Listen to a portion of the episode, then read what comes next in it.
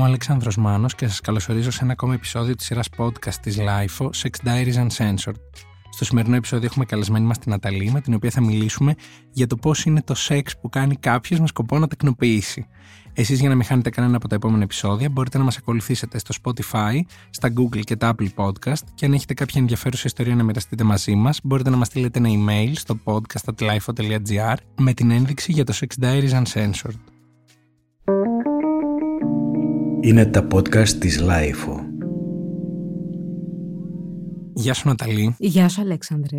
Θέλω να ξέρεις ότι είμαι πάρα πολύ χαρούμενος που είσαι σήμερα εδώ, αφενός γιατί νιώθω ότι έχουμε συζητήσει για αυτό το θέμα χωρίς να έχουμε συζητήσει, γιατί διαβάζω το blog σου, το εγώ πότε θα γίνω μάνα, και γιατί είναι ένα θέμα το οποίο στα πολλά επεισόδια που έχουμε κάνει μέχρι στιγμής εδώ στο Sex Diaries Uncensored δεν το έχουμε πιάσει καθόλου. Δηλαδή νιώθω ότι όλα τα θέματα περιστρέφονται από την απόλαυση γύρω από το σεξ και μόνο και ξαφνικά προκύπτει και ένα άλλο πιο πρακτικό ζήτημα και ένας λόγος για τον οποίο πολλοί άνθρωποι γύρω μας κάνουν σεξ. Ευχαριστώ καταρχάς για την πρόσκληση.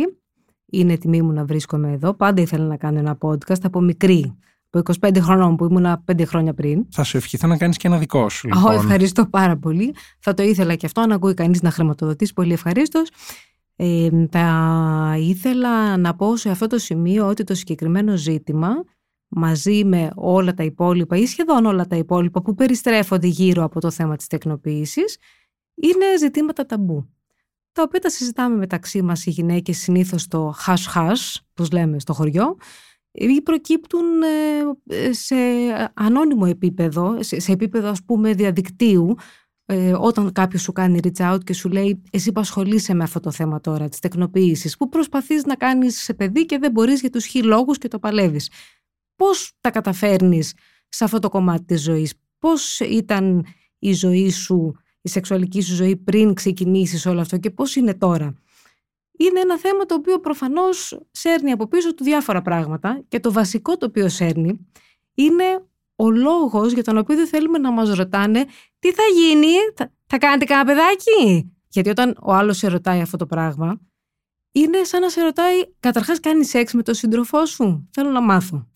που αυτό δεν μας ενοχλεί τόσο δεν μας ενοχλεί τόσο. Είναι κάτι το οποίο είναι αδιάκριτο, αλλά OK, okay, δεν είναι αυτό το πρόβλημα από πίσω. Το πρόβλημα από πίσω από αυτό είναι ότι μπορείς να έχεις κάποιο τραύμα, να έχεις κάποιο πρόβλημα, να μην θες να το συζητήσεις και, εν πάση περιπτώσει, τι τον νοιάζει τον άλλο άμα θα κάνουμε εμείς κανένα παιδάκι ή δεν θα κάνουμε. Κάνα παιδάκι. Κάνα παιδάκι, ακριβώς. Η αλήθεια είναι ότι με πρόλαβες γιατί κάποια από αυτά που ανέφερες ήθελα να στα ρωτήσω, αλλά θέλω να πω ότι πόσο σημαντικό είναι, γιατί και εμείς εδώ είμαστε ένα εν μέρη αδιάκριτο podcast, μόνο που εδώ ξέρει αυτός που θα έρθει ότι θα ερωτηθεί γι' αυτό και θα απαντήσει σε όσα θέλει.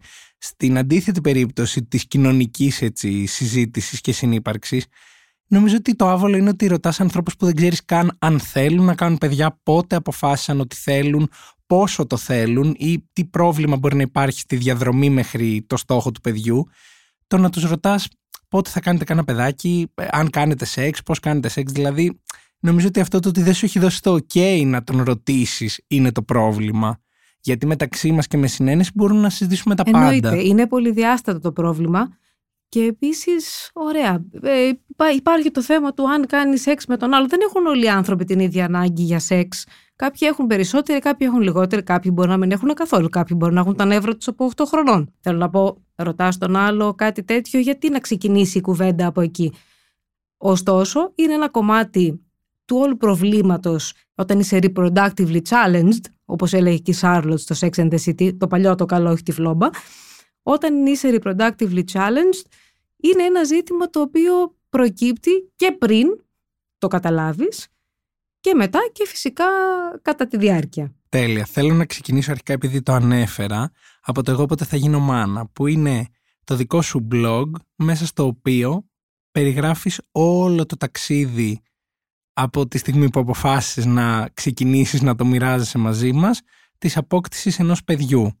Πώς είναι ουσιαστικά να σπάσει ίδια το ταμπού του δυσκολεύομαι να αποκτήσω ένα παιδί και προσπαθώ γι' αυτό, ξεκινώντας δηλαδή να συζητάς εσύ ίδια και να μοιράζεσαι με τους άλλους αυτό το ταξίδι. Είναι εύκολο για μένα γιατί έχω μιλήσει και άλλες φορές για διάφορα θέματα προσωπικά και υγείας που με έχουν απασχολήσει και με απασχολούν ακόμα, όπως η κατάθλιψη για παράδειγμα, Αλλά η αλήθεια είναι ότι αυτό το οποίο με μπρίζωσε για να το κάνω και είπα ότι θα το κάνεις, παρότι ξαναλέω δεν θα είχα θέμα να μιλήσω για κάτι το οποίο είναι εκ των πραγμάτων αδιάκριτο εντός εισαγωγικών, όταν πήγα για πρώτη φορά στο ιατρείο του πρώτου γιατρού και είδα όλες αυτές τις γυναίκες να περιμένουν με συντρόφους ή χωρίς, είδα τα βλέμματά τους, είδα αυτή την απελπισία και είδα πάλι αυτό το χάς χάς ότι ψιθυρίζουμε, εδώ θα μου γράψετε αυτό, θα μου γράψετε εκείνο, πόσες αποβολές είχατε, τι αυτό είχατε, που δεν λέω ότι πρέπει να βγεις στη ρούγα να τα πεις αυτά, αλλά είναι μια προσέγγιση η οποία εμένα μου φάνηκε πολύ περίεργη εκείνη τη στιγμή. Δεν σου λέω ότι πρέπει να μιλήσει ο άλλος για το τραύμα του, αλλά είναι όλο ε, ένα πράγμα υπερπροστατευτικό και ένα πράγμα το οποίο σου δημιουργεί και άλλα θέματα από αυτά που ήδη έχεις. Γιατί την αποβολή σου φυσικά θα τη σκέφτεσαι. Ή μέχρι ένα σημείο, ή μπορεί να σταματήσεις να τη σκέφτεσαι από ένα σημείο και μετά.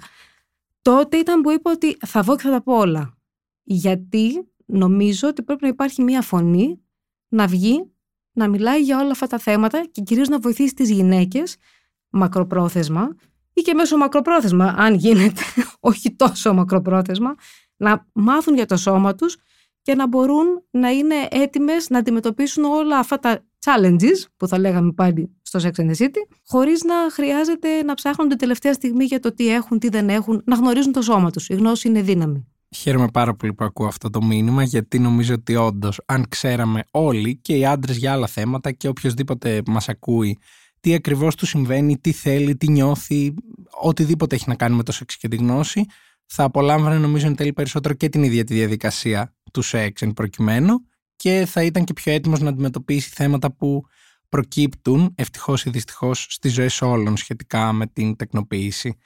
Θέλω να σε ρωτήσω σχετικά με όλο αυτό το ταξίδι της ε, εξωσωματικής γονιμοποίησης, να το πω, δεν ξέρω αν χρησιμοποιώ και τους σωστούς όρους. Ναι, ναι, γιατί στην παρούσα φάση. Να με διορθώνεις όπου. Κάνω είναι. εξωσωματική, κάνω, έχω μπει σε μια διαδικασία εξωσωματικής γονιμοποίησης με φυσικό κύκλο, όπως λέγεται. OK. Okay.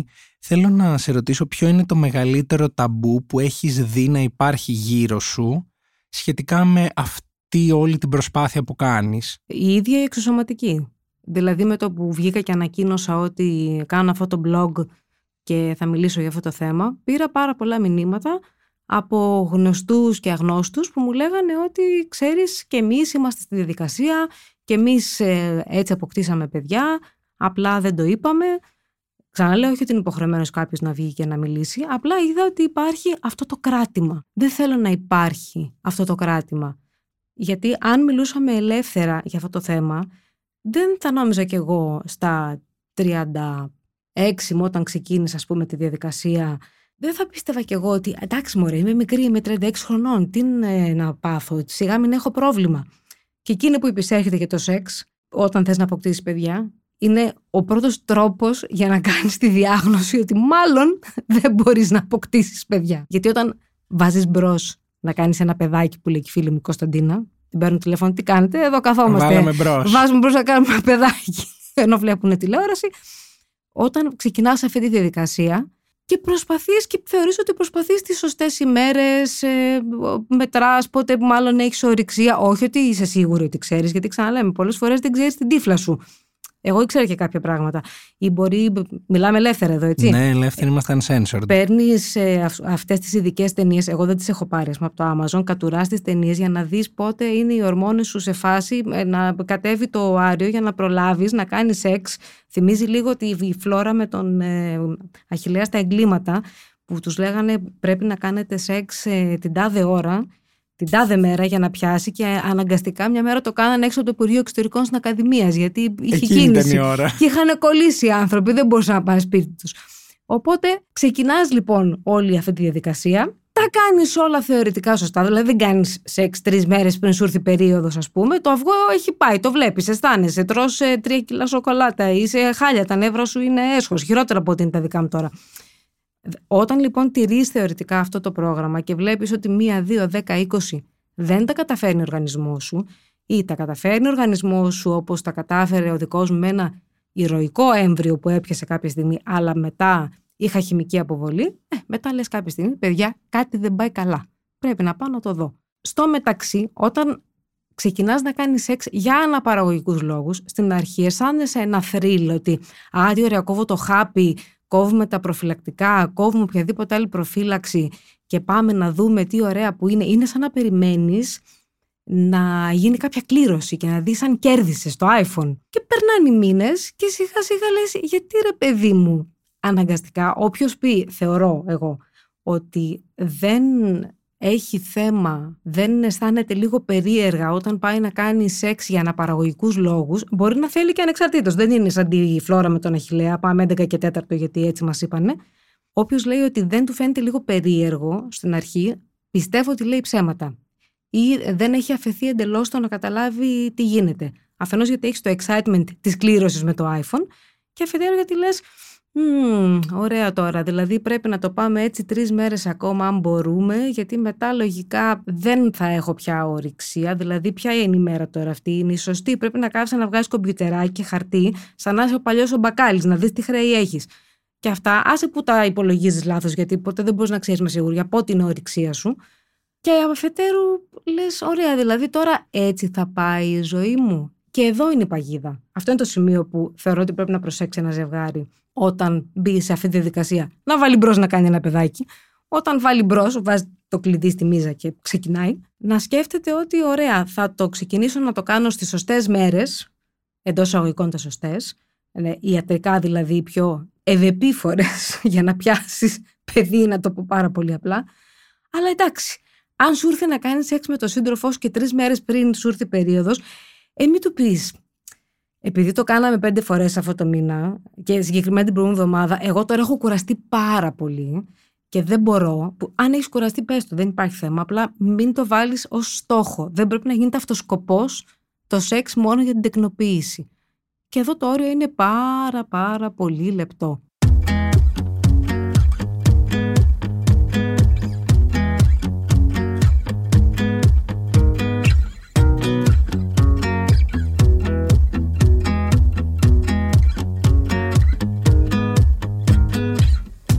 Μιλώντας για αυτό το λεπτόριο, ήθελα από πριν να σε ρωτήσω ότι ξεκινώντας να κάνεις σεξ με σκοπό το παιδί, σταματάει εκ του αποτελέσματος η απόλαυση, δηλαδή ακριβώς επειδή μπαίνει σε δεύτερη μοίρα, ή επειδή γίνεται λίγο πιο προγραμματισμένο, ή επειδή γίνεται λίγο με το, με το άγχος της επίδοσης, έχεις νιώσει να χάνεται η απόλαυση; Το άγχος σίγουρα μετράει. Το άγχος σίγουρα παίζει ρόλο και πρέπει να σκέφτεσαι ε, παράλληλα ότι δεν θες απλά να τεκνοποιήσεις, είσαι με έναν άνθρωπο τον οποίο αγαπάς ε, και εκφράζεις την αγάπη σου με αυτόν τον τρόπο και εκφράζεις το οτιδήποτε έχεις στο πάθος σου ή οτιδήποτε άλλο έχεις ε, με αυτόν τον τρόπο. Συνεπώς αυτό πρέπει να το κρατάς πάντα στο μυαλό σου. Δεν είναι εύκολο. Ξέρω περιπτώσεις ζευγαριών που ζορίστηκαν πάρα πολύ να αποκτήσουν παιδί και η σεξουαλική του ζωή πήρε την κάτω βόλτα μετά που το απέκτησαν γιατί στο μεταξύ είχαν υποφέρει από αυτό. Ε, το σεξ είχε γίνει ένα ταμπού από μόνο του γιατί ήταν συνώνυμο της ε, προσπάθειας τεκνοποίησης. Ξέρω και ζευγάρια τα οποία είχαν θέματα στην πορεία αλλά κατάφεραν να το αντιμετωπίσουν. Βοηθάει πάρα πολύ φυσικά η ψυχολογική υποστήριξη από κάποιον ειδικό, αν δηλαδή ήδη επισκέπτεσαι κάποιον ειδικό ψυχικής υγείας, είναι πολύ καλό το να το συζητήσεις ε, μαζί του για να σου δώσει κάποιες κατευθύνσεις. Πολύ σημαντικό και αυτό. Και τώρα, έτσι όπως μιλούσες, σκεφτόμουν. Άρα γίνει ακόμα πιο δύσκολο όταν το ζευγάρι ξέρει ότι η δυσκολία στην απόκτηση του παιδιού οφείλεται ίσως σε έναν από τους δύο γιατί φαντάζομαι ότι υπάρχουν περιπτώσεις που οφείλεται και στους δύο ή κάποιες φορές μπορεί κάποιος από τους δύο να έχει ένα μεγαλύτερο ιατρικό θέμα που απασχολεί τον οργανισμό του και δεν μπορεί. Είναι ακόμα χειρότερα εντός εισαγωγικών τότε; Μπορεί να γίνει ακόμα χειρότερα. Αν κρίνω, πούμε, από τη δική μου την περίπτωση, που το πρόβλημα είναι ότι οι οθήκες μου είναι πάρα πολύ γερασμένες. Δηλαδή, πώς είμαι εγώ έτσι δροσάτη, όπως με βλέπετε. Δεν με βλέπουν οι θεατές ή οι ακροατές τώρα, αλλά άμα με δείτε, είμαι πάρα πολύ δροσάτη. Επιβεβαιώνω. Από μέσα μου είμαι 80 χρονών. Okay. Άμα με δείτε καλά-καλά με, με το μικροσκόπιο. Οπότε, επειδή εγώ έχω αυτό το θέμα, θα μπορούσα ας πούμε, να έχω τύψεις και να λέω Βάι, βάι, βάι, που είχαμε τα μπακύρια μας και τα σημικά μας και τι πάθαμε. Στην αρχή είπα, Τώρα γιατί να μας συμβαίνει αυτό το πράγμα ρε παιδί μου, δεν θα μπορούσε να λείπει. Αλλά μετά σκέφτηκα εντάξει, ε, δηλαδή αυτά συμβαίνουν ας πούμε. Αν είχα ζάχαρο εγώ θα έφταιγα. Αν είχα καρδιά εγώ θα έφταιγα. Οπότε το αφήνεις λίγο στην άκρη μετά. Υπάρχουν και φορές που λες γιατί ρε παιδί μου, γιατί να μην μπορώ εγώ δηλαδή, γιατί να δυσκολεύω εγώ την κατάσταση, να, να αισθάνεσαι ανεπαρκής κάπως. Το έχω γράψει και αυτό, ότι αισθάνεσαι μια περίεργη ανεπάρκεια. Αλλά μετά λες, εντάξει θα το, θα το παλέψω. Στην περίπτωση των ανδρών θεωρώ ότι είναι πιο δύσκολο, λόγω φυσικά και του τρόπου που έχουν μεγαλώσει. Καταρχάς νομίζω ότι είναι δύσκολο να πάρεις έναν άντρα, να τον πας σε έναν ε, ουρολόγο και να του πεις κάτσε να σε εξετάσει, να σου πει τι έχεις, αν έχεις κάτι, να του κάνεις εξετάσεις σπέρματος. Τεράστιο ταμπού. Δεν, δεν έχω ε, ε, κάνει delve into, όπως τα λέγαμε και στο Sex and the City. Όπως καταλαβαίνετε, έχω ξεχάσει τα μισά ελληνικά μου έτσι αυτόν τον καιρό. Με τόσε σεζόν Sex and the City, λογικό. Και με τόσε σεζόν από εκατομμύρια άλλες σειρές, γιατί. Πώς να περάσει η ώρα στην καραντίνα. Όση ώρα δεν δουλεύω, ε, τόση ώρα βλέπω σειρές. Δεν έχω ε, επεκτείνει πάρα πολύ την έρευνά μου σε αυτό το τομέα, αλλά από τις περιπτώσεις που γνωρίζω υπάρχει ένα πολύ μεγαλύτερο κράτημα σε σχέση με τις γυναίκες. Η γυναίκα θα σου πει, ωραία θα πάω εγώ, είναι και πιο ενοχικές οι γυναίκες, τις μεγαλώνουν έτσι, μας μεγαλώνουν έτσι συνήθως, αλλά μια γυναίκα θεωρώ ότι επειδή πάει και τακτικά στο γυναικολόγο, ενώ ο άνδρας δεν πάει ποτέ στον ουρολόγο, συνήθως δεν έχει λόγο να πηγαίνει, θα πει ας πάω να το κοιτάξω ρε παιδί μου να δω τι γίνεται, να μου γράψει δύο εξετάσεις για τον άντρα πιστεύω ότι είναι αρκετά δύσκολο γιατί σχετίζεται και με τον ανδρισμό του και με όλες αυτές τις ε, ηλικιότητες ε, και τα κατάλοιπα της πατριαρχίας που δεν είναι κατάλοιπα δηλαδή μπροστά μας είναι κάθε μέρα αλλά είναι τα μικροκατάλοιπα που φέρει ο καθένας μέσα του. Φτάνοντας λοιπόν στο σημείο που ένα ζευγάρι έχει ξεκινήσει την οποιαδήποτε προσπάθεια με οποιοδήποτε τρόπο ιατρικό και μη να αποκτήσει παιδί Πώς θεωρείς ότι επηρεάζει το πρόγραμμα το σεξ, Δηλαδή, όταν ξέρεις ότι θα κάνω σεξ συγκεκριμένες μέρες ή όταν ξέρεις ότι εγώ αύριο έχω να πάω στο γιατρό και να κάνω την τάδε εξέταση, έχεις την ίδια όρεξη να κάνεις σεξ; Ή έχοντας ξεκινήσει μια διαδικασία εξωσωματικής γονιμοποίησης, παραμένει η προσπάθεια με τον, πώς να το πω, όχι φυσικό τρόπο, με τον κλασικό τρόπο τεκνοποίησης. Ή ξαφνικά σβήνουν όλα μπροστά σε αυτό και λες εντάξει, ασχολούμαι με το Έχω βάλει τα μεγάλα μέσα μπροστά. Αν το παλέψεις, μπορεί και να παραμείνει. Ξαναλέω, δεν πιστεύω ότι υπάρχει άνθρωπος ο οποίος δεν επηρεάζεται από αυτό. Αδυνατό να το πιστέψω. Αν υπάρχει δηλαδή κάποιος να μου στείλει ένα μήνυμα να μου πει πώς τα κατάφερε, γιατί πραγματικά Μπράβο στην του. αρχή, ανα... μπράβο του, στην αρχή αναρωτιέσαι και λες: Γιατί ρε παιδί μου τώρα, εγώ θα πρέπει να κάνω σεξ Δευτέρα, Τρίτη, Τετάρτη. Καταρχάς, Δευτέρα, Τρίτη, Τετάρτη βράδυ έχει σασμό. Εγώ δεν μπορώ, βλέπω την τζομπανάκι, δηλαδή έχω κάποιες δουλειές. Στην αρχή πιστεύω ότι όλοι, έστω και ελάχιστα, σκεφτόμαστε ότι ναι, το πρόγραμμά μας αλλάζει, η ζωή μας αλλάζει, οι προσπάθειές μας, οι προτεραιότητές μας επαναπροσδιορίζονται Οπότε, ναι, και να μην θέλουμε, ας πούμε, την Τρίτη το βράδυ, να θέλω να δω εγώ την τζομπανάκι, θα κάτσω να κάνω σεξ, γιατί έτσι έχουμε πει ότι πρέπει να κάνουμε. Το έτσι έχουμε πει είναι λίγο καταπιεστικό από μόνο του. Γι' αυτό και θα πρέπει να αφήνεις τον εαυτό σου ελεύθερο όσο μπορείς και να μην σκέφτεσαι το ζήτημα του παιδιού εκείνη την ώρα. Είναι δύσκολο, το ξέρω, αλλά είναι πολύ απελευθερωτικό αν το καταφέρεις.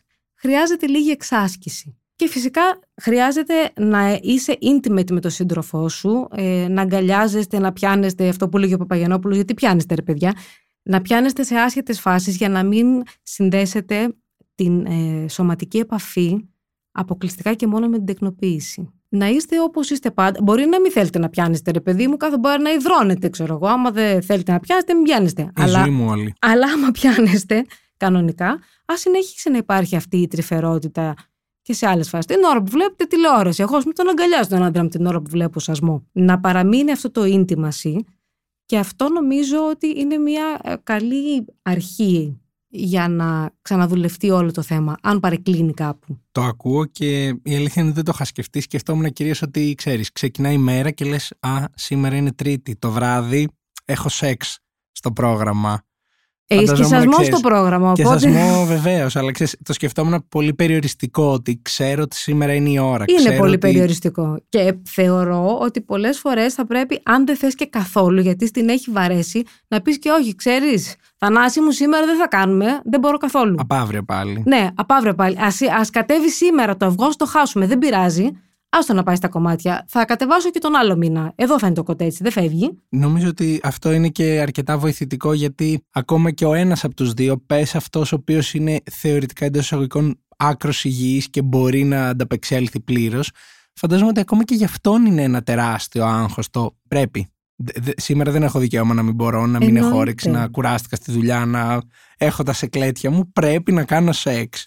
Και είναι ίδιο για τον άνθρωπο ο οποίος ο οργανισμός του περνά και στην διαδικασία της εξωσωματικής μια πάρα πολύ μεγάλη δοκιμασία ιατρική και όχι μόνο. Ναι, και στην εξωσωματική, ας πούμε, υπάρχει και το άλλο θέμα ότι εγώ, ας πούμε, ξεκινάω το, με φυσικό κύκλο. Φυσικός κύκλος σημαίνει ότι δεν με πιάνουν οι ορμόνες, είμαι πτωχή ανταποκρίτρια που λένε στις ορμόνες. Όσες και να πάρω με ενέσεις, για να το πω απλά, δεν θα κατεβάσω πάρα πολλά οάρια, δεν θα κατεβάσω καλής ποιότητας οάρια, δεν θα έχουν την πλαστικότητα που πρέπει οπότε δεν θα αγωνιμοποιηθούν και δεν θα αναπαραχθούν, δεν θα αντιχοτομηθούν, οπότε δεν θα μπορούν να καταψυχθούν, άρα θα κάνω μία τρύπα στο νερό. Εγώ λοιπόν που μαζεύω αυγό το αυγό, μήνα παραμήνα, γιατί η αριστερή μου οδή πετάει τζούφια, οπότε το μισό χρόνο τον έχω φέτσι κι αλλιώς. Έχω δώσει άδεια στη μήτρα μου το μισό χρόνο. Σε αυτή την περίπτωση, τον άλλο μισό χρόνο που ξέρω ότι είναι δεξιά οθήκη και θα πάρουμε λογικά το αυγό, θα κάνουμε την προσπάθεια να μπω στο χειρουργείο, να πάρουμε, να κάνουμε την περισυλλογή του αρίου. Είμαι, ναι, ωραία. Τώρα, ας πούμε, εμείς δεν μπορούμε να κάνουμε σεξ μέχρι την ημέρα, από τη στιγμή που θα μου έρθει περίοδος, μέχρι την ημέρα που θα έχω ορυξία. Γιατί δεν ξέρω ποια μέρα θα έχω ορυξία. Ε, αν κάνω σεξ, μπορεί θεωρητικά να μείνω έγκυος. Που δεν θα μείνω γιατί την ξέρω την τύχη μου, αλλά δεν πρέπει να το κάνω γιατί μετά θα πάει τζάμπα η υπόλοιπη διαδικασία. Επίσης, κάνεις την επέμβαση, γιατί πρόκειται περί επέμβασης στο χειρουργείο και μετά σου λένε θα παίρνεις και τη δύο τέσσερι μέρες και όχι σεξ για πέντε με 7 μέρες αναλόγως. Οπότε με το και με να πάει παιδιά ο μήνας. Μετά έχεις μια εβδομάδα περιθώριο, άμα θες. Και σου έρθει η όρεξη που έχεις ταλαιπωρηθεί στο μεταξύ. Έχεις αγχωθεί ενδεχομένως. Έχεις αγχωθεί, έχει απογοητευτεί ενδεχομένως, γιατί μπορεί να το πάρεις στα και να είναι OK, μπορεί να μην το πάρεις καθόλου ή μπορεί να το πάρεις και να πας κουβά, ε, διότι μπορεί να μην ε, γονιμοποιηθεί. Οπότε μπορεί να έχεις τα δικά σου τα θέματα, τα δικά σου προβλήματα και να λες. Εντάξει, αυτό το μήνα, παιδιά, πάει. Δεν, αφήστε το. Ενώ το σκέφτεσαι ότι ναι, θα ήθελα, λες τώρα πραγματικά δεν μπορώ, έχω άλλα θέματα. Εκεί θεωρώ ότι σου χαλάει περισσότερο το, το πρόγραμμα εντός εισαγωγικών, γιατί 20 μέρες είναι off.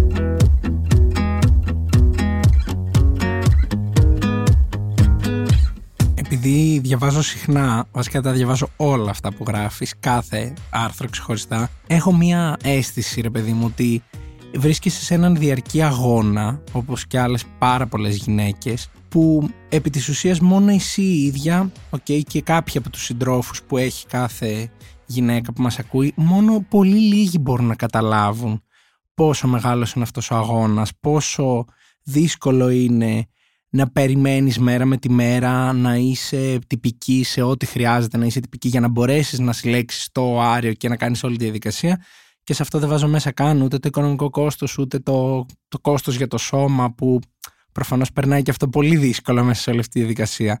Ποια θεωρείς ότι είναι η ερώτηση που όταν την ακούς θες να αυτοκαταστραφείς, δεν, δεν θες να υπάρξει συνέχεια; Στην ε, κουβέντα αυτή σχετικά με όλη τη διαδικασία. Πέρα από το πότε θα κάνετε ένα παιδάκι. Που φαντάζομαι ότι κάποιος που ξέρει τη διαδικασία πότε που θα βάλουμε μπρος να κάνουμε ένα μπρος, παιδί. ναι.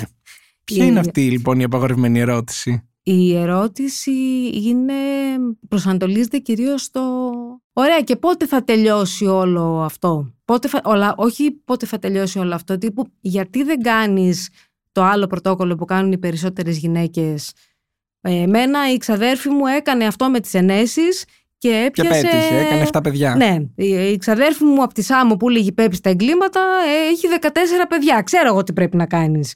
Να κάθεσαι πάνω σε ζεστές επιφάνειες να ανοίξει η λεκάνη σου. Στο ένα μάτι βράζανε ντολμάδες που λέγεις σωσό και στο άλλο καθόμουν εγώ. Όταν ακούς αυτό το γιατί δεν κάνεις αυτό που κάνει ο άλλος, ό,τι και να είναι αυτό που κάνει ο άλλος. Ο άλλος τώρα μπορεί να κάνει από ρεφλεξολογία μέχρι η Mai Tai. Αυτό είναι το οποίο μου τη δίνει. Ότι γιατί δεν κάνεις αυτό που κάνει ο Τάδε; Το έκανε ο Τάδε και έπιασε. Ναι, αλλά σε μένα σου υπογράφω με τα τέσσερα ότι δεν θα πιάσει. Το έχω ψάξει τόσο πολύ. Γιατί δεν βάζεις το γιατρό σου να το ξαναδεί; Μήπως ο γιατρός σου έχει λάθος; Δεν σου λέω ότι έχουν όλοι οι γιατροί δίκιο πάντα. Ε, είμαστε και άνθρωποι. Αλλά αυτό μπορεί να με στείλει. Ε, στην τάδε έπιασε. Σε μένα δεν πιάνει. Τι να κάνουμε τώρα; Πίκρα. Πίκρα εννοώ γιατί νιώθεις ότι εγώ θα ένιωθα στη θέση ότι αμφισβητούν, τη, όχι την προσπάθεια που κάνω, αμφισβητούν το ότι ξέρω τι κάνω. Ότι έχω ψάξει, ότι έχω πάει να ενημερωθώ, ότι το έχω κάνει ήδη, το έχω δοκιμάσει ίσως αυτό που μου προτείνουν. Σαν να το υποβιβάζουν. Δεν δε λέω ότι το υποβιβάζουν ακριβώς, αλλά σου λένε ότι βρε κοπέλα μου, εντάξει, άλλη ξέρω εγώ δεν είχε περίοδο και κατάφερε να κάνει παιδιά. Μακάρι να μην είχα περίοδο, θα ήταν πιο εύκολο για μένα. Είναι γέρη κατά ο άριά μου. Τι δεν καταλαβαίνετε. Είναι σαν να προσπαθεί μια γυναίκα 50 κάτι χρονών να τεκνοποιήσει. Ενώ είμαι 25 είπα πριν, τέλος πάντων. 23. Α πούμε 39 που είναι το κανονικό μου που τα κλείνω ακριβώς ένα μήνα. Εσύ θα θυμάστε 25 όμως. Ναι, ναι, ναι. Σημειώνεται. Όλοι θα, Θα μπει θυμάστε. και στην περιγραφή. Και ακροατές και οι ηχολήπτε μας και όλοι. Ε. Deal. Όλοι, όλοι.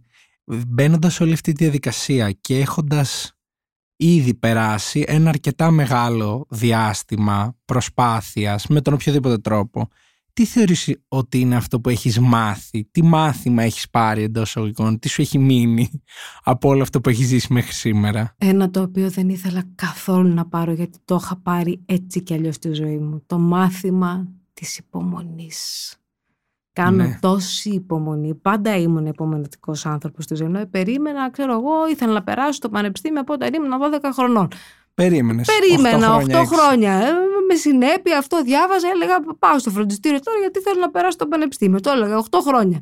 Περίμενα να ψηλώσω. Δεν ψήλωσα ποτέ. Εκεί να δεις υπομονή. Περίμενα διάφορα πράγματα.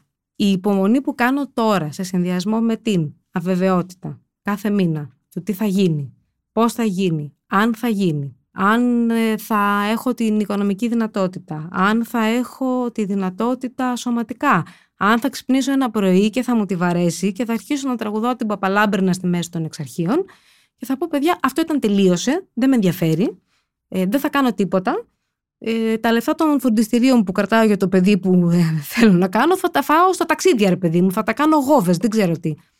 Το μάθημα ήταν η υπομονή και το δεύτερο μάθημα το οποίο είναι πάρα πολύ σημαντικό είναι το πώς σε συνδέει μία κλωστή που δεν φαίνεται με όλες αυτές τις γυναίκες που αντιμετωπίζουν κάτι παραπλήσιο με σένα είτε είναι πιο βαρύ είτε είναι πιο ελαφρύ με όσους έχουν ταλαιπωρηθεί, ταλαιπωρούνται και δυστυχώς θα ταλαιπωρηθούν μελλοντικά το βλέπουν ότι θα ταλαιπωρηθούν μελλοντικά γιατί τώρα κάνουν τα πρώτα βήματά τους στο χώρο Και είναι ένας χώρος δύσκολος. και είναι ένας χώρος δύσκολος που είναι γυναίκες με τις οποίες είτε γνωρίζομαι από πριν είτε μιλάω κυρίως μέσω του Instagram είτε μιλάμε στην κλινική πιάνουμε την κουβέντα το πώς μας συνδέει αυτό το solidarity ελληνικά ποτέ Το ενωμένες θα νικήσουμε. ναι, το, αυτή η αδελφοσύνη ρε παιδί μου ότι είμαστε μαζί σε αυτό με έναν περίεργο τρόπο χωρίς να ζηλεύει μία την άλλη ότι α, αυτή τα κατάφερε ή α, εσύ μάζεψες, εγώ δεν μάζεψα.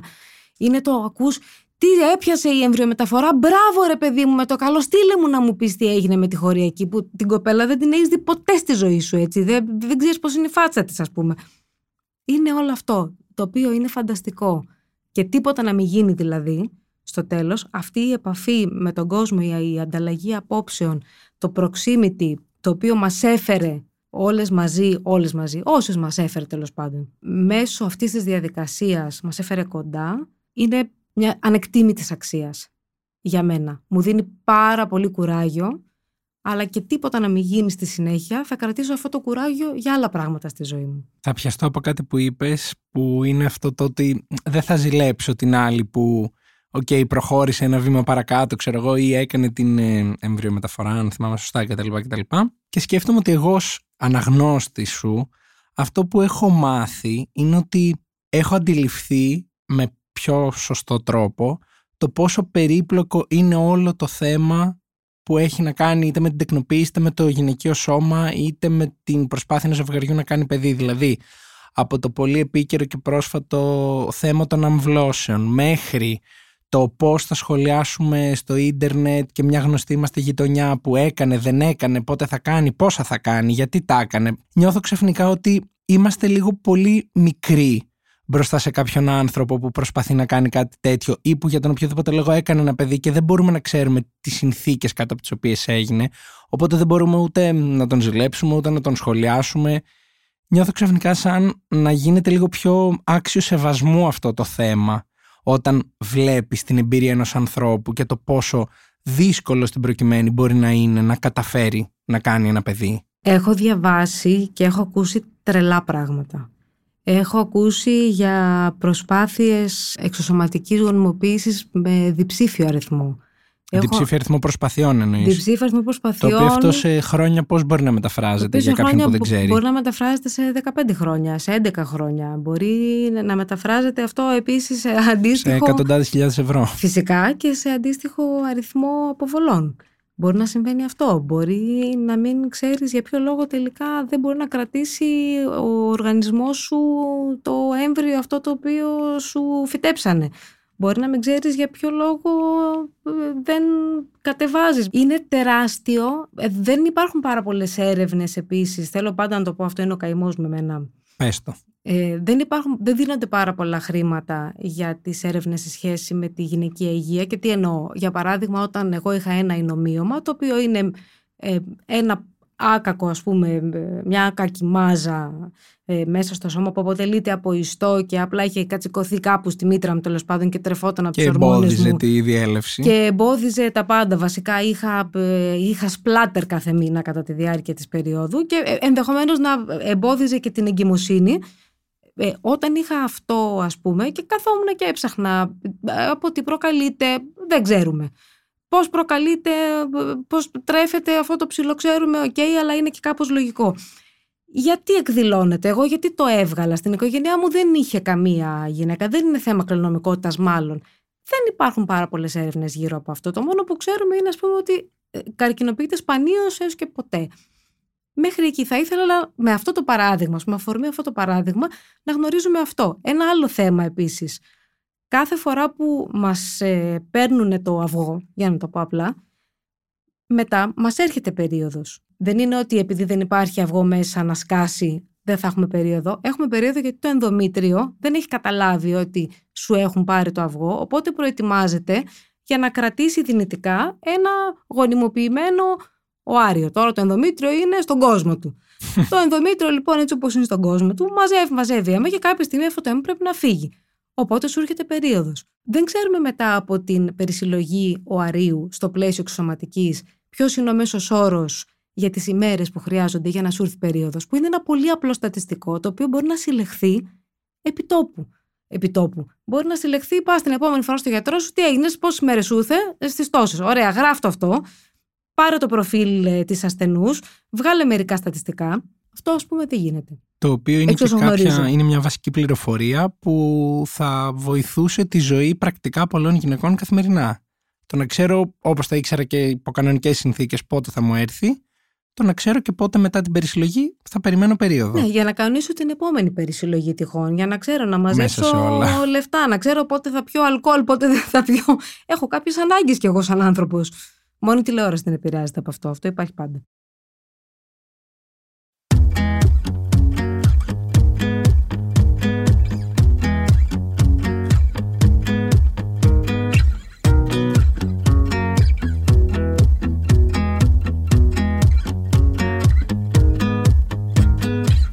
Θέλω να ρωτήσω κάτι που έχει αναφερθεί απ' έξω, απ' έξω, αλλά φαντάζομαι ότι είναι ένα μεγάλο ταμπού της εξωσωματικής και όχι μόνο. Αυτές οι διαδικασίες στην Ελλάδα είναι όντως τόσο ακριβές όσο φανταζόμαστε και όσο ακούγεται; είναι δηλαδή ένα δυσβάσταχτο πράγμα που αποφασίζει κάποιος να κάνει; Είναι ακριβές. Υπάρχει δυνατότητα εφόσον πληρείς κάποιες προϋποθέσεις να σε βοηθήσει το κράτος, δηλαδή στην περίπτωση των γυναικών που έχουν συγκεκριμένα ορμονικά προβλήματα, είτε οι ίδιες είτε οι σύντροφοί τους μπορούν να πάρουν χάπια από τον ΕΟΠΗ ε, δωρεάν ή με μια ελάχιστη συμμετοχή. Στην περίπτωση τη δική μου που κάνω ε, φυσικό κύκλο δεν προβλέπεται καμία αποζημίωση γιατί δεν προβλέπονται φάρμακα. Οπότε όλα, ε, η κλινική δηλαδή, ο γιατρός και τυχόν άλλα πράγματα που πρέπει να κάνω στο ενδιάμεσο, μία έναση ας συγκεκριμένη που κάνουμε όλοι ή κάποιο χάπι που θα χρειαστεί να πάρω, Αυτά τα επιβαρυνόμαστε εμείς. Η αλήθεια είναι ότι παίζει μια πολύ μεγάλη ποικιλία τιμών, γιατί η βιομηχανία, ειδικά στην Ελλάδα, και την αποκαλώ βιομηχανία για λόγους συντομίας, ας πούμε, είναι μεγάλη και επίσης είναι αρκετά προηγμένη. Έρχονται από το εξωτερικό πάρα, πάρα πολλά ζευγάρια για αυτό το λόγο. κάθε φορά που είμαι στο δικό μου το κέντρο και περιμένω, βλέπω κόσμο από την Αγγλία, Αμερικανούς, Γερμανούς. Βλέπω ότι υπάρχουν μέες που μιλάνε γερμανικά κυρίως για να μπορούν να εξυπηρετούν τον κόσμο. Έχουν προσληφθεί για αυτό το λόγο.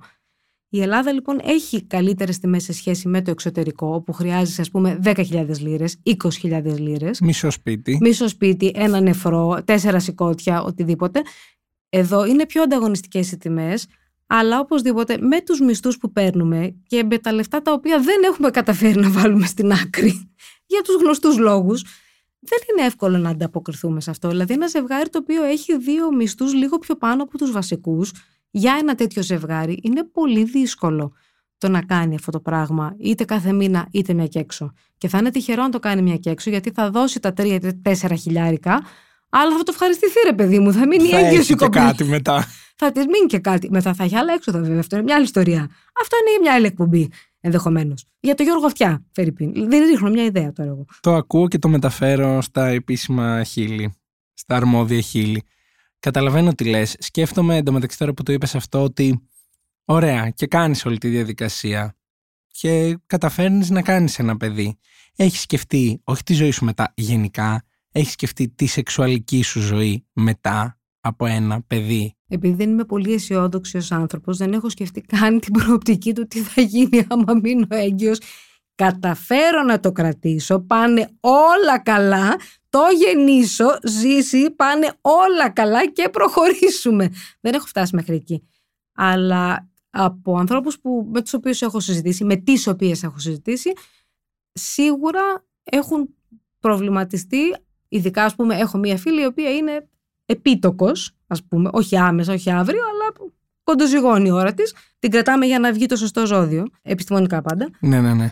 Ε, η συγκεκριμένη ας πούμε έχει τώρα το ζόρι του να φτιάξει το χώρο για το παιδί της και τα λοιπά. Δεν πιστεύω ότι την απασχολεί κάτι άλλο. Την απασχολεί το τι θα γίνει, πόσο το μεγαλώσει και πώς, πώς θα ζήσει, πώς θα επιβιώσει. Αυτό είναι το primary concern για τη συγκεκριμένη. Νομίζω ότι δεν φτάνει το μυαλό σου μέχρι εκεί. Δηλαδή όταν φτάσεις στο σημείο να μείνεις έγκυος και να πεις Α, ωραία, προχωράμε. Το έχουμε. Το έχουμε. Έχεις άλλα άγχη που διαδέχονται άλλα άγχη, τα οποία διαδέχονται άλλα άγχη, αλλά κανένα από αυτά τα άγχη δεν σχετίζεται στην αρχή τουλάχιστον με το σεξ.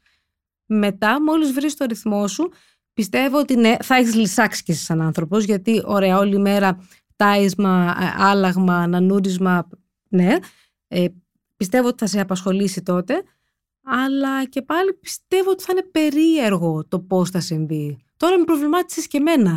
Αν συμβεί αυτό, τι θα γίνει; Ξέρεις γιατί το, γιατί το σκέφτηκα. Γιατί λέω, ας πούμε ότι το σεξ πριν καν αντιληφθείς ότι πρέπει να μπεις σε όλη αυτή τη διαδικασία ήταν χ. Τώρα είναι ψ. Σκέφτομαι μετά, α, άρα αν θα γίνει το παιδί, σε οποιοδήποτε ζευγάρι θα υπάρξει, θα επιστρέψει σε αυτό το χ που ήταν στις ανέμελες περιόδους που κάναμε σεξ μόνο για την απόλαυση ή μόνο γιατί να εκτονωθούμε στο κρεβάτι μας σαν σωστό ζευγάρι ο ένας με τον άλλο. Έτσι το σκέφτηκα και το προχώρησα κατευθείαν στο μέλλον. Ελπίζω να μην σου έκανα τώρα, να μην προκάλεσα κάποιο mindfuck. Όχι, όχι, καθόλου ίσα ίσα. Για να κάνω το speculation, ναι.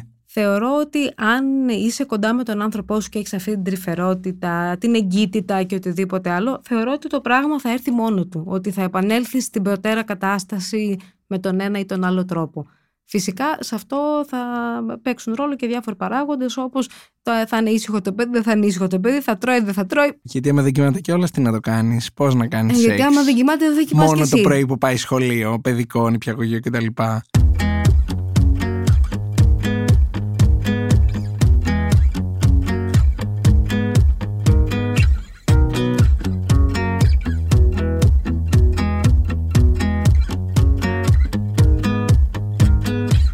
Λίγο πριν κλείσουμε και επειδή είμαι σίγουρος ότι θα ακούσουν αυτό το επεισόδιο και ελπίζω να φτάσει σε όσο περισσότερα αυτιά γίνεται ανθρώπων που αντιμετωπίζουν κάποια αντίστοιχη προσπάθεια με εσένα, τι έχεις να πεις σε ένα ζευγάρι, σε μια γυναίκα, σε οποιονδήποτε μας ακούει που είτε σκέφτεται να ξεκινήσει μια παρόμοια διαδικασία, είτε γενικά τον απασχολεί στη ζωή του το εγώ πότε θα γίνω μάνα.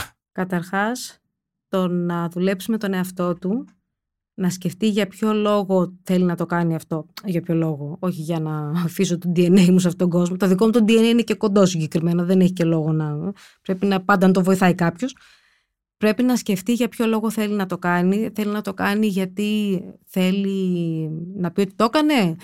Θέλει απλώς να αποδείξει κάτι στον εαυτό του. Το κάνει επειδή αγαπάει τον άλλο και θέλουν να φτιάξουν την οικογένειά τους γιατί μπορεί να είναι και σε ένα από τα στάδια τα προηγούμενα που να μην έχουν συνειδητοποιήσει ότι ξέρεις αυτό δεν σημαίνει ότι μπορεί να φτιάξει μια σχέση ή όχι. Μπορεί ίσα ίσα να τη ρημάξει, να τη στείλει από εκεί που ήρθε. Και ενδεχομένως δεν χρειάζεται να φέρουμε και ένα παιδί σε μια προβληματική συνθήκη που δεν φταίει σε κάτι. Ακριβώς. Οπότε... Θα έλεγα εγώ έξω από το χορό.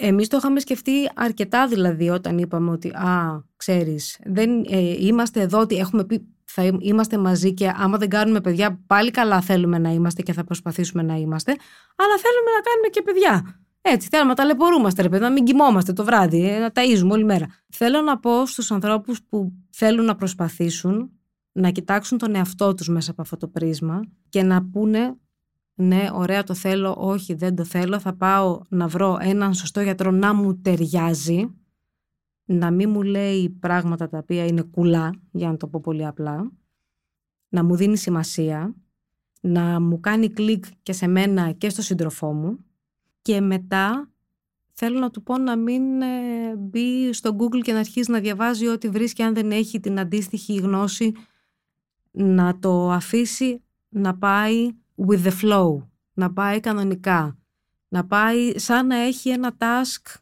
όπως λέω τώρα και στις ε, φίλες που μιλάμε μέσω Instagram και τις φίλες της κλινικής, πηγαίνεις στον εύκα. Περιμένεις ότι θα εξυπηρετηθείς; Μάλλον όχι. Αν εξυπηρετηθείς, θα είσαι πολύ χαρούμενος. Αν δεν εξυπηρετηθείς, θα πεις το ξέρα. Δεν υπάρχει θέμα. No hard feelings. Προχωράμε. Να το βλέπεις διαδικαστικά το υπόλοιπο. Αλλά να βρεις σωστούς επιστήμονες να σε συνδράμουν σε αυτό και να μην ξεχνάς ποτέ ότι αν για κάποιο λόγο ζοριστείς σε αυτή τη διαδικασία και πεις ότι ξέρεις, μάλλον μπορεί και να μην θέλω. Σε αυτή την περίπτωση μην το κάνεις. Ένας καλός τρόπος επίσης για να μάθεις μπορεί να σε βοηθήσει είναι το βιβλίο του Λίου Καλοβυρνά, το Μητέρα Μηδέν Παιδιών, το οποίο το συστήνω να το διαβάσουν όλες οι γυναίκες και όλοι οι άντρες που θέλουν να μπουν σε αυτή τη διαδικασία. Δεν μιλάει τόσο για την εξωσωματική, αλλά σου ξεκαθαρίζει πάρα πολλά πράγματα σε σχέση με τη μητρότητα και όλες τις τύψεις που φέρει από πίσω και οποιοδήποτε άλλο θέμα μας έχουν, με το οποίο μας έχουν τρομπάρει από όταν ε, ε, περπατήσαμε για πρώτη φορά σε τούτη τη γη που την πατούμε. Μία bonus ερώτηση γιατί τώρα είπες κάτι που μου άρεσε. Έχεις σκεφτεί ε, ο περίγυρός σου που υποθέτω ότι δεν θα σε έχει τρομπάρει και ιδιαίτερα ή ότι εσένα η δική σου λογική και οριμότητα το έχει λίγο απομονώσει αυτό το γύρω-γύρω από αυτό που βιώνεις πώς θα αντιμετωπίσει ένα θετικό στην περίπτωσή σου νέο; Α, θα πάθουμε παράκρουση. Καταρχάς η μάνα μου θα κρεπάρει τα μαλλιά της, θα γίνει νάκι αγάθου, to begin with. Ε, οι υπόλοιποι δεν ξέρω τι θα κάνουν. Ε, οι φίλες μου θα βγουν στο δρόμο με τα μαγιό αλλάζοντας. Δεν ξέρω, η πεθερά μου θα έρθει με τα πόδια από τη Θεσσαλονίκη μάλλον. Θα γίνουν διάφορα τέτοια πράγματα. Αλλά εγώ ξέρετε θα είμαι, ε, ηρεμήστε. Τίποτα δεν έχει τελειώσει ακόμα. ακόμα. Όχι, εγώ θα είμαι σαν να περιγράφω μπάσκετ. Είμαστε στο ημίχρονο. Το ότι προηγούμαστε 20 πόντους δεν σημαίνει απολύτως τίποτα. Ναταλή, σε ευχαριστώ πάρα πολύ για αυτή την κουβέντα. Νομίζω ότι έχω άλλες τόσες απορίες που δεν πρόλαβα να σε ρωτήσω, αλλά επιφυλάσσομαι και ελπίζω αυτά που ακούστηκαν να βοηθήσουν έστω και έναν άνθρωπο εκεί έξω να ίσως αντιληφθεί ότι δεν είναι μόνος του σε μια τέτοια δοκιμασία και να άκουσαν και άνθρωποι που δεν έχουν ιδέα τι μπορεί να περνάει κάποιος δίπλα τους που δεν το γνωρίζουν έτσι ώστε να είναι λίγο περισσότερο άνθρωπος στις συμπεριφορές του και να μην φέρνει κανέναν σε δύσκολη θέση με άβολες ερωτήσεις για παιδιά και όχι μόνο. Ακριβώς. Σε ευχαριστώ πάρα πολύ. Εγώ ευχαριστώ πάρα πολύ. Ελπίζω να τα ξαναπούμε.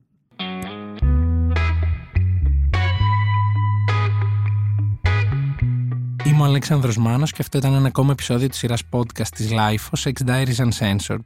Στο σημερινό επεισόδιο είχαμε καλεσμένη μας την Ναταλή με την οποία μιλήσαμε για το τι βιώνει ένας άνθρωπος ο οποίος κάνει σεξ προσπαθώντας να τεκνοποιήσει. Εσείς για να μην χάνετε κανένα από τα επόμενα επεισόδια μπορείτε να μας ακολουθήσετε στο Spotify, στα Google και τα Apple Podcast. Ηχοληψία, επεξεργασία και επιμέλεια, Φαίδωνας Κτενάς και Μερόπη Κοκκίνη. Ήταν μια παραγωγή της LiFO.